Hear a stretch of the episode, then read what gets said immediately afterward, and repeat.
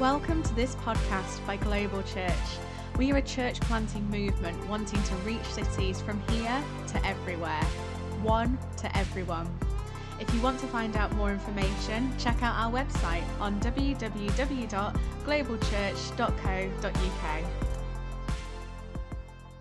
Starting a new series. I mean, I'm excited, and I think partly because uh, back in the day, I used to look after the finances for the church, so this kind of like topic always, you know, oh, let's call Andy, let's bring him on stage. Um, you know, not that I could communicate, I just knew something about numbers. But I didn't. I remember years and years ago being invited to look after the finances, and honestly, the only reason why I was a student at the time was because in the house that I lived in, there was three others, and basically I organized the bills, you know, and electric, gas, that kind of thing, and we had to divvy it out. You know, there's three people, plus me, four, divide it by four, and tell everyone their bill. That was it. Like it wasn't some sort of mathematical genius. I mean, our current person who's looking after finances, he is something else. I don't know if you've seen the film A Beautiful Mind with Russell Crowe.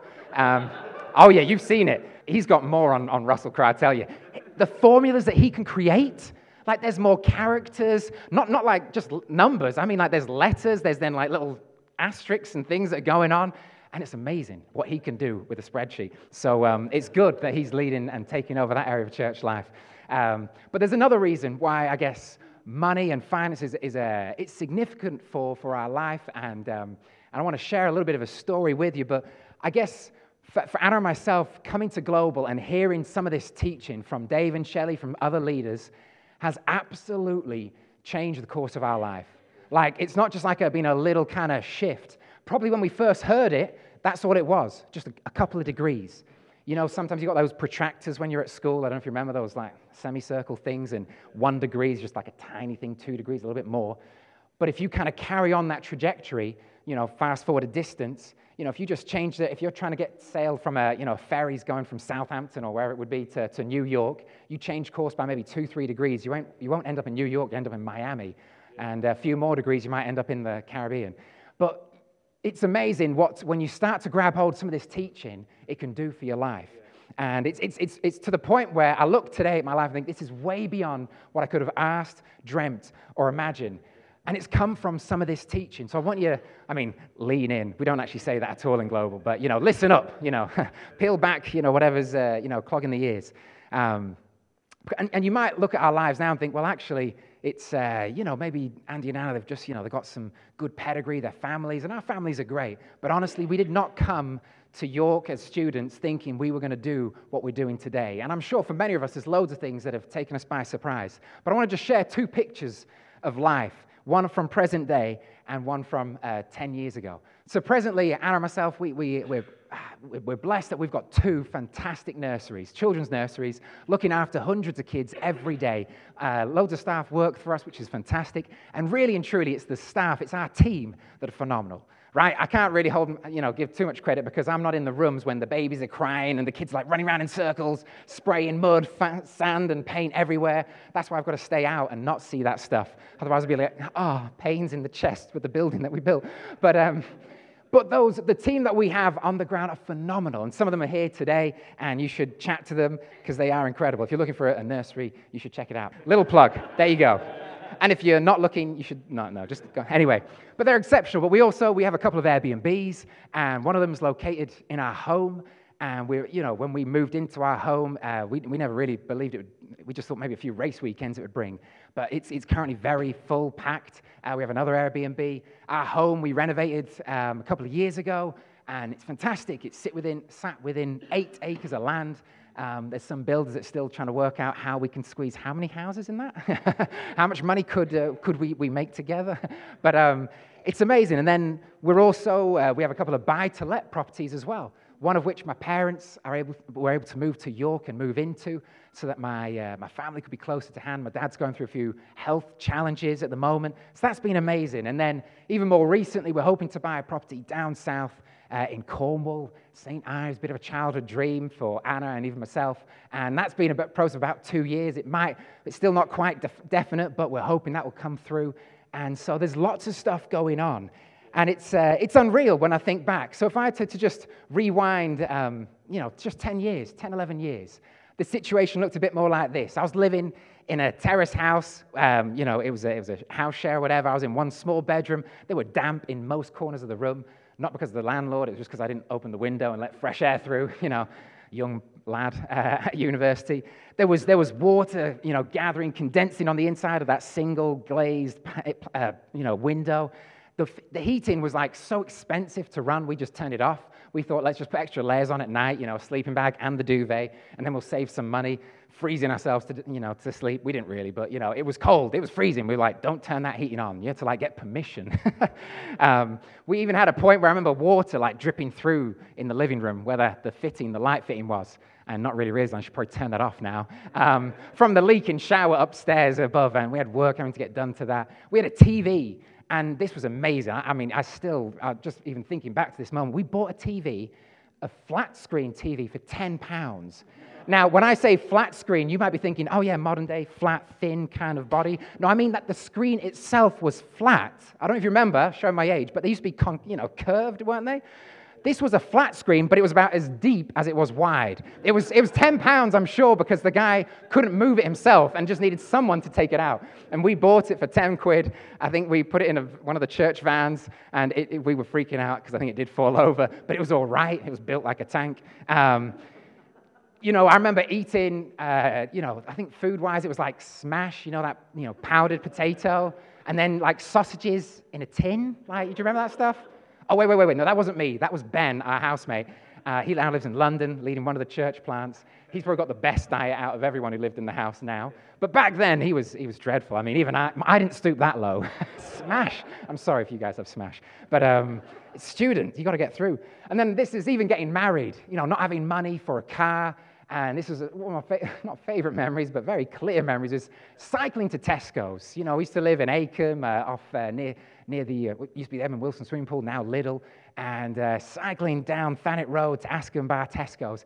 And it wasn't that, it was the cycling back with about 20 bags, you know, 10 on each of your handlebars. Anna as well, she didn't get out of this. Oh, no, no, no. She was there behind me, and then me with like a, an 18 roll of Tesco value toilet paper stacked between my chin and the handlebars which sounds all right, but what you don't know is there's some potholes down that road. And when you can't see down, you're just hoping. You're hoping we're not going to like, you know, ooh, and then you're trying to like, yeah. If you've ever put bags on your handlebars and like heavyweight, like milk, you know, washing powder, stuff like that, it's not easy. Um, but I remember that. I remember having an argument like not just a little argument, I'm talking about like a full blown, you know, marital, you know, argument about a punnet of strawberries that we put on the, on the you know, little, uh, uh, trying to check out. I was like, Anna, no, take it off. She's putting it on. No, take it off. Like, we, a punnet, she's like, it's in season. I don't care. We don't have the money. We're on about, I think, 12 grand a year was our kind of family income. But that was, that was just 10 years ago, 10, 10 and a bit years ago. And it's amazing when I start looking back on life, thinking how much has changed in that 10 year period. And a big part has been obviously centered around this, this kind of the, the, the topic of finances. And we often overestimate what we can do in one year, but we often underestimate what we can achieve in 10. And I want to encourage you because, you know, don't get too disheartened. You know, when, I, when, when you can kind of see the current day reality, you've got to understand that God has been weaving things through throughout it. Like even today, we've got a, uh, some friends who live out in Dalby Forest. I've just been, I'm just reminded before I get up to preach that going through our build project of one of the nurseries was absolutely critical to helping us get through it and understand how the heck do you build a building? How do you negotiate with different people and different bodies and institutions? Like, without question, whether we'd be stood here today with two nurseries. But the reason, do you know, that we got friendship with that was because we started to oversee what was back then a connect group, bit like a dinner party, and that friendship got started. And so God opens up doors. He does miracles along the way. It's never kind of straightforward. If I could go through and share, you know, if I had five hours, I could tell you the journey of the ups and the downs, the absolute atrocities of like where we made mistakes, like we categorically failed and then where God was able to turn stuff around. And it's awesome. So don't be discouraged about your situation today. But here's the thing money or finance are probably some of the most undercommunicated subjects in church, but also in society, especially in Britain. You know, we've got a bit of a downer, I'd think, in success. We think that, you know, if someone's got loads of money or drives a fast car, well, they probably didn't earn it. They definitely don't deserve it. Like they're probably, you know, they're probably swindling money from the business. They're probably corrupt. Like business is fundamentally bad and evil. And all these kind of thoughts, it's probably stemmed a little bit from like Hollywood. Every James Bond villain is pretty much a multi bazillionaire who is trying to destroy something or other. But money is not talked about enough. And whatever your take is or whatever your thoughts are about it, you've got to understand that it's, essentially uh, it's, it's something that we can't escape. It's an essential commodity in life. You know, Dave has said in the past that when we have no money, we have no options. When we have a little money, we have a little options. When we have a lot of money, we have a lot of options. And even, I guess you might think, well, the great thing is in our kind of nation at the moment, we do have a state that can help those that don't have the ability to work. So, all, so everyone has some money. But the more money we have, the more options that are available to us. Money is a tool and it's a resource, it's a source of, of power. And we don't often talk like that in church. In Mark 12, verse 30, scripture says, Love the Lord your God. This is the most important commandment that Jesus was saying to his followers and to the people. Love the Lord your God with all your heart, with all your soul, with all your mind, and with all your strength. Now, that word strength isn't just about your kind of your physical muscles. It's actually about the strength in terms of the resource that you have. And that resource is financial, it's emotional. There's probably a little bit of physical as well in that. But really and truly, what's, what's the resources that we have available that we can love the Lord our God, worship Him with all our heart? You know, um, there's the parable of the Good Samaritan. Simply a guy got beaten up, you know, robbed, you know, knocked out, everything stolen from him. And three people passed by him a Pharisee, uh, a priest, you know, some really good kind of Jewish, in the faith people, and then a Samaritan who's like a foreigner, an outsider. But the Good Samaritan was able to, you know, look after him, get him on his donkey, modern day car, take him to the inn, modern day hospital, pay for the medicine and the care required for him to get better without money, he wouldn't have had the capacity to be the Good Samaritan. Does that make sense? So, money is essential. There's biblical characters throughout the Bible from Abraham, Isaac, Jacob, Joseph. You know, Abraham had a private army. I mean, that's pretty cool. You know, the bodyguards, you know, where you're going around, and he was able to rescue people in situations. Joseph, we've heard of, you know, who's the prime minister, the most second in command to the most powerful superpower in the world at the time. People like King David amassing wealth and, and resources. King Solomon after him being the most rich person who's ever lived on the planet. People from all over the world visiting him to find out what's the secret to your success. And it comes back to God.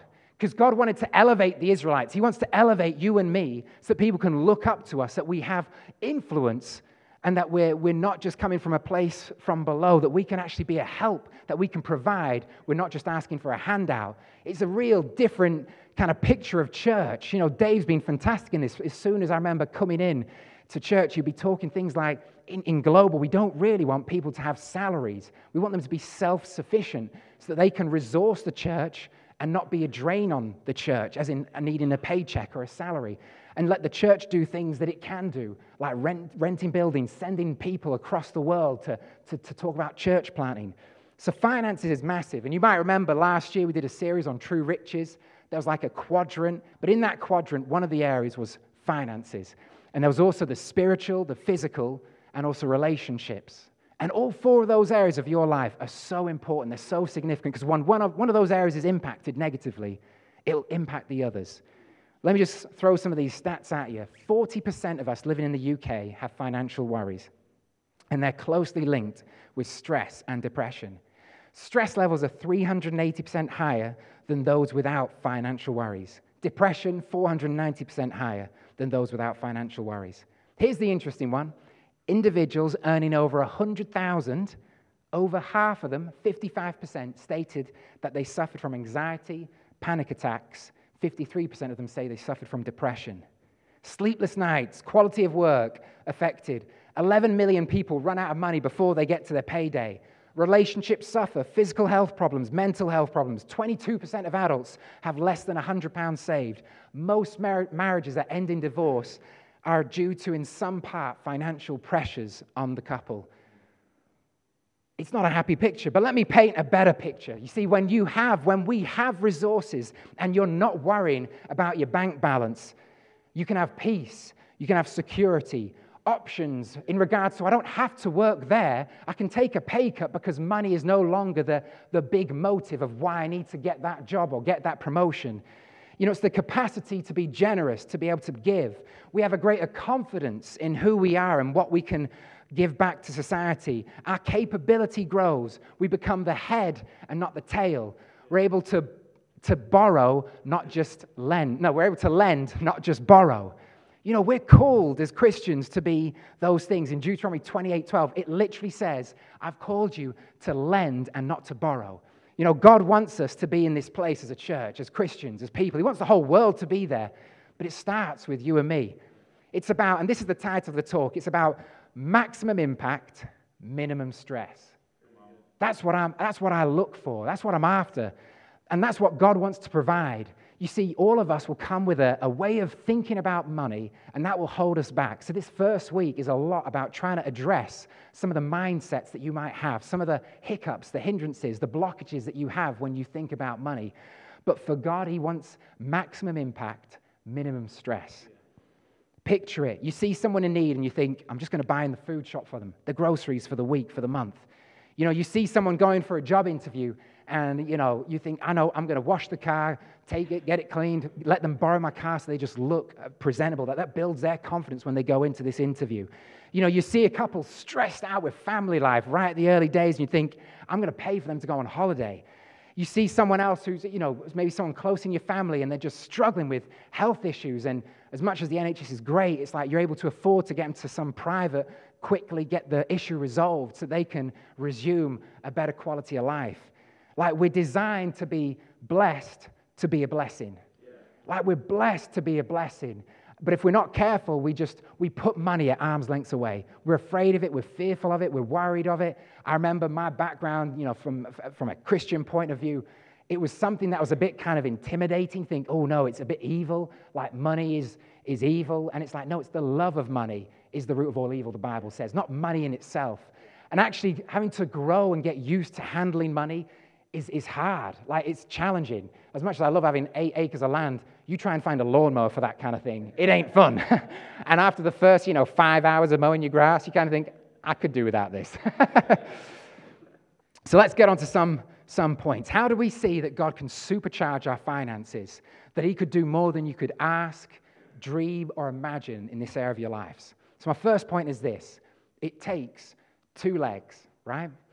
It takes two legs. There's two parts to where God can pour out his blessing, that he can start to do amazing, amazing things in our finances. The first you'll be familiar with, it's generosity.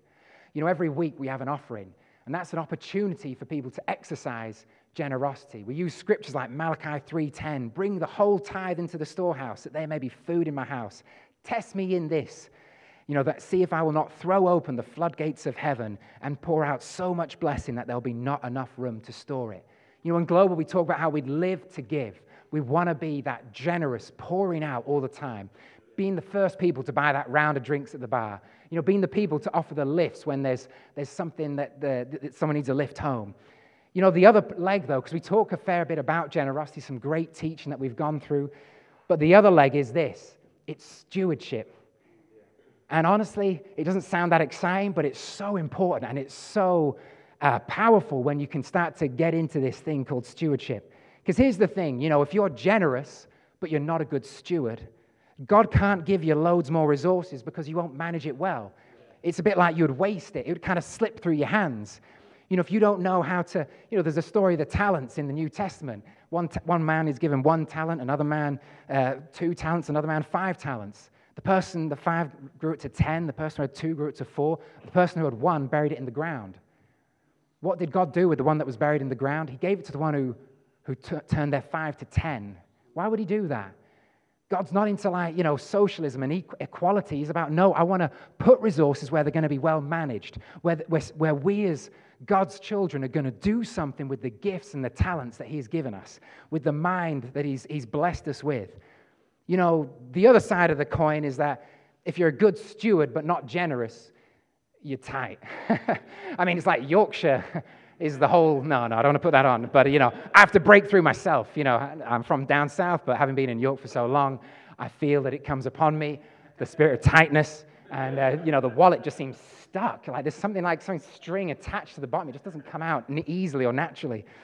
But, you know, if, if you're tight, why would God want to bless you? Yeah. Consider this, right? God is all powerful. He's got everything, all the supply, all the provision. We even call him God our provider, right? And then we've got a world full of need. So many people suffering, struggling, without, not enough, and, and not knowing how to make sense of life. What do you think are, you know, what, what should happen in between God with everything and people with, with not enough? It's you and me in the, in the gap. We're meant to be the river of provision for God to get stuff to his children. We're not meant to be a reservoir like a dam which builds up all the blessing just for me and mine. So I know we're actually caused to let it flow through us. And the more God can see us being good stewards of letting stuff flow through our hands in a positive sense, managing it well, then God wants to give more to us. He doesn't want to keep it small, He wants to grow and increase your finances. He directs the majority of his resources to those who will be good stewards and those who are going to be generous. It takes both legs to be blessed. Genesis 12, verse 2 says, uh, and this is God speaking to Abraham uh, I will make you into a great nation. I will bless you and make you famous. I mean, that's controversial. Fame, really? Yeah, it says it in the Bible. And you will be a blessing to others. God wanted to bless Abraham so he would be a blessing to others, that people would look up and say, Who is the God that you serve? Who is the God that you follow? There's, to an extent, a degree of envy that should come about with people looking at the church thinking, I'm missing something. When I look at the church, I see people who are like resourceful. They've got peace, they've got security, significance, satisfaction. They're, they're complete. They might not have everything worked out, but there's something about their lives that is attractive. God wants us to be attractive in who we are. You know, Joseph, he was he started off as an unattractive little toe rag saying, Hey, everyone's going to bow down to me. By the end of it, he's prime minister. God had to journey him from that, deal with character issues, deal with mindsets that was a bit more self-centered to get actually, Joseph, your purpose is to ultimately save millions of people in the world. There's a famine coming, and you can be the person that's going to orchestrate and steward the, the provision so that millions will not die because of you, because of God Almighty. So that's the first point. It takes two legs. And in as the weeks that follow, we're going to tuck into this thing called stewardship and really kind of get to grips with it. So, why talk about money? Number two, the Bible talks a lot about money. 16 out of the 38 parables that Jesus said to people talks about money and possessions. You know, it's, it's actually a blessing to give. We don't often think like that. We think, no, no, no, it's to receive. And sometimes we get quite focused on, like, I'm giving to getting. And God's not really wanting to just get stuff to us. He does, but He wants us to understand the purpose for the stuff that He's going to give to us. You know, when we give, we're aligning ourselves to what God's like. When we give, famous scripture, John 3:16, for God so loved the world that he gave his one and only son. He gave his one and only son. He gave. When we give, we're being like God. When we give to others, whether it's giving a smile, giving encouragement, giving a compliment, giving support, giving financially, giving generously of yourself, giving with all you've got, you're being like God. God doesn't restrain, even says in the New Testament, you know, if God gave his one and only son, surely he will give more. You know, it's like if he's, he's given the most, so everything else before that is really easy. It's really not that much to ask for because God has given the most precious thing in his one and only son, Jesus, to us. You see, Jesus, when he was talking about money to the people in these parables, he wasn't trying to get them money. And when we do an offering talk, you need to understand that we're not trying to get your money. It's not like we need your money. We're desperate for money. Not at all. What we're tr- when Jesus was talking about money, he was trying to get their hearts.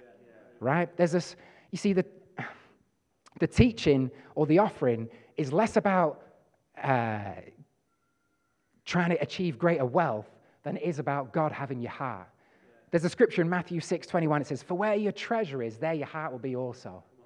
Like where your treasure is, that's where your heart will be also. That's where it's, it's going to follow your treasure. I could tell all of you right now what, where your treasure is or where your heart is. And it's simply by looking at your bank account statement and your credit card statements.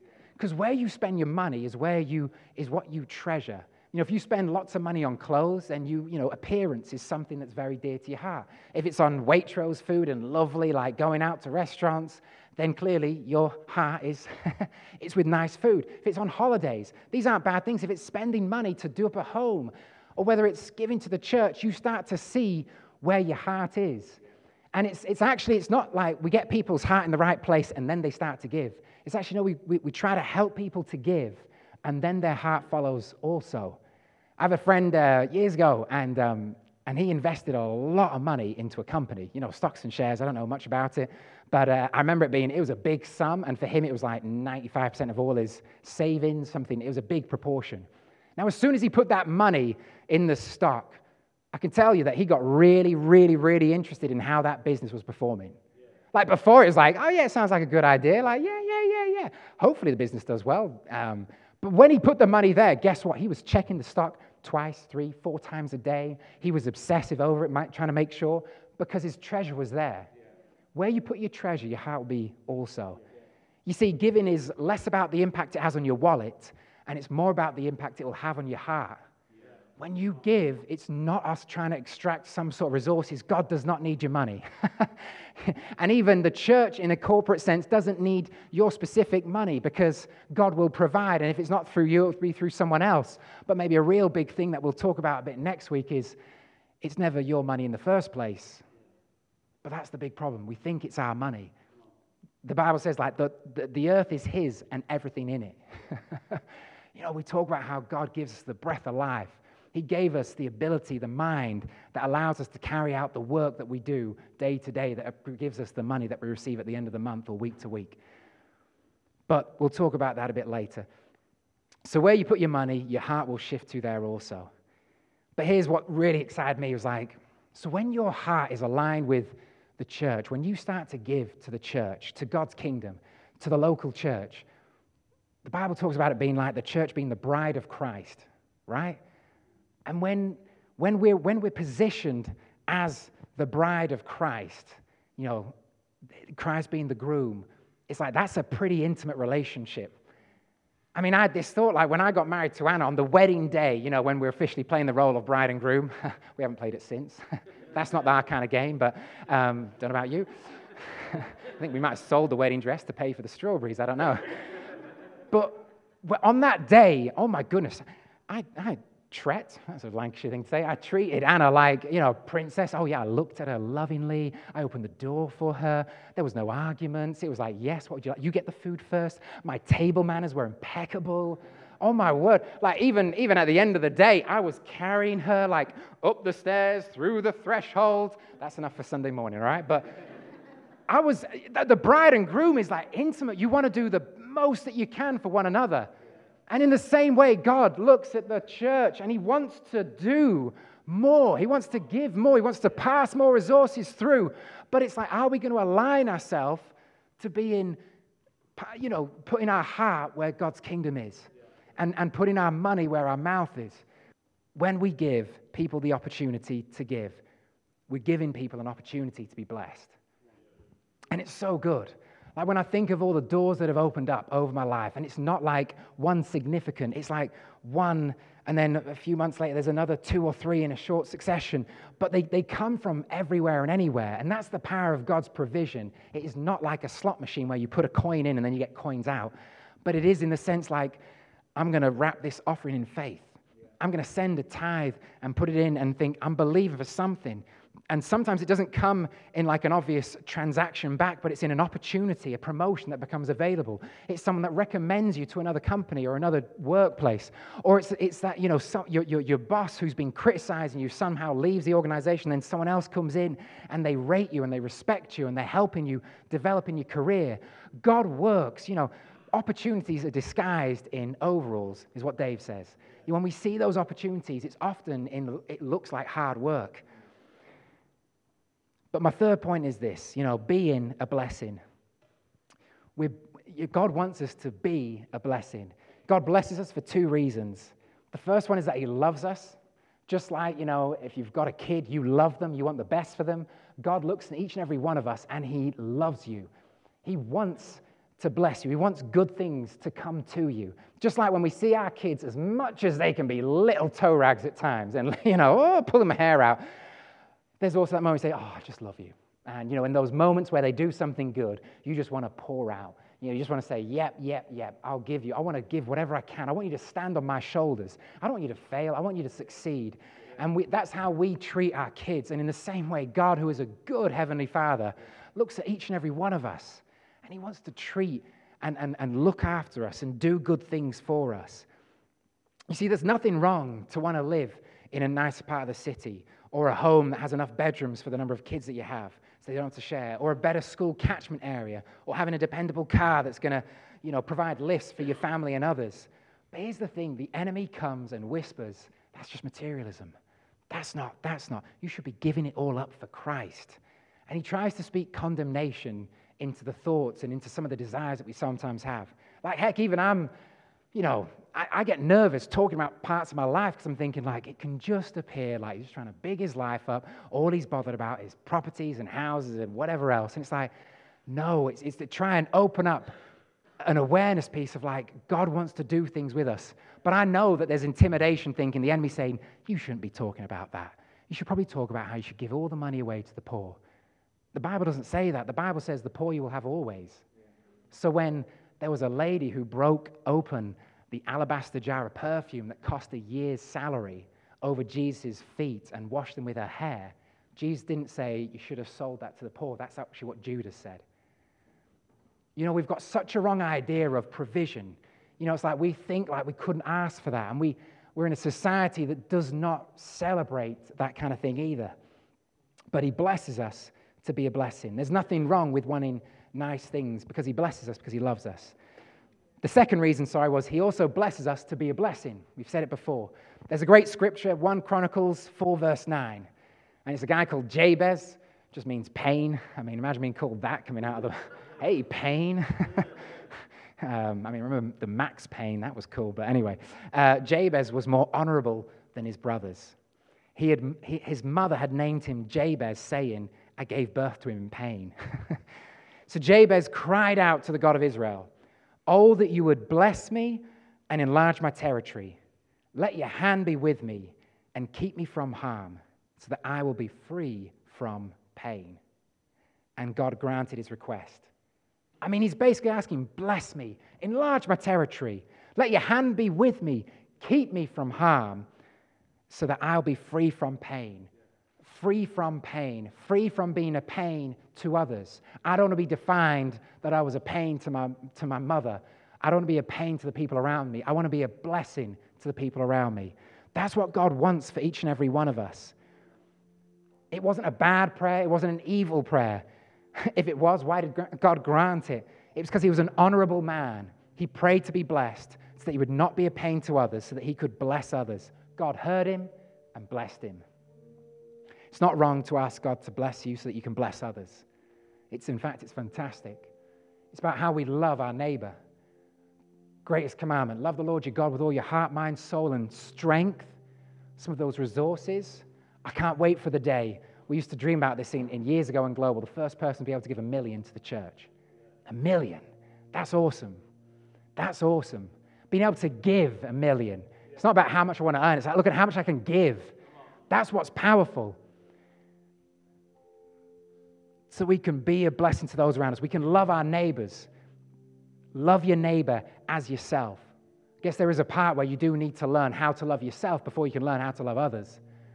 And so being okay with finances, being okay with increase is an important thing. Dealing with poverty mindsets, which we'll talk about a little bit more in the future weeks, because those things will rob you from the blessing that God wants to give you. Stewarding our finances so that we can meet needs not just blessed for selfish reasons, but blessed for others. The ability to take someone on holiday beyond your own family. Maybe it's providing a deposit for a home, you know, for your son or for your, your friend or your, your close someone in your life that's struggling. Maybe it's buying a meal for all your friends. Maybe it's bringing the most to a dinner party. Maybe it's, you know, just being that generous and think, I'm not looking for the return. I'm just, I'm just able to give. I want to be good news wherever I go. I want people to see that I'm being I'm going to love my neighbor and I'm going to use my resources, my strength to love them. It's not just in the kind of the, the ethereal thing, but as we start to, to do that and exercise those muscles, things happen. Be in the blessing.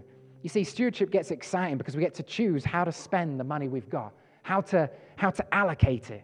I know we all hate budgets. I myself am in that camp, and sticking to a budget is even worse.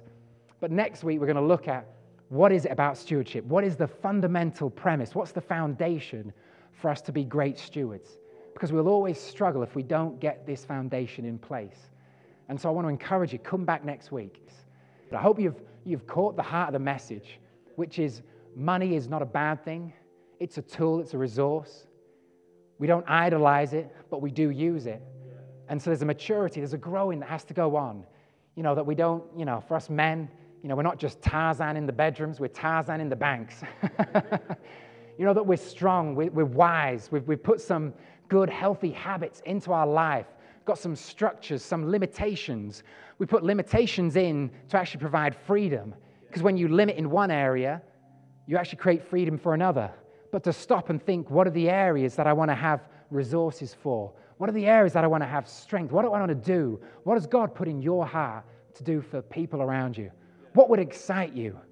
You know, if you got given a million, we often have those conversations. Ah, oh, do this, go around the world, buy my parents, pay off the mortgage, whatever. But what would, what would you do if God grew your life? What's the vision that God's put in your heart? Because it's there. I guarantee God didn't design you to be small, meek, and mild. He designed you to be who you are, the fullness of who you are. The DNA, it's not an accidental thing. But you know what? The world has damaged it there's been lies that we've adopted as our own, even from the church. Uh, like, you know, we, we think, oh no, it, we shouldn't be into money. So many people are struggling financially, all those percentages. Someone needs to be the answer, someone needs to help them because it's, not a, it's not a value amount either. How much you earn isn't the answer. Like, we always think rich is like twice what I earn. Whether you earn 10,000, rich is probably 20,000. But if you're earning 20,000, you probably think rich is 40,000, and so on and so forth. But we can do so much. Debt is not a, uh, it's not a, an issue of numbers. It, it's, it's a mindset. It's a spirit, really. You know, those people earning 100,000 still suffering from anxiety, panic attacks, depression. Earning more money isn't the answer. But getting God's word, God's way, starting to understand generosity, understand stewardship, getting both legs working together. Because if you've only got one leg, you'll be going around in a circle. From the team here at Global Church, thank you for listening to this podcast. Please check out our other messages available on the website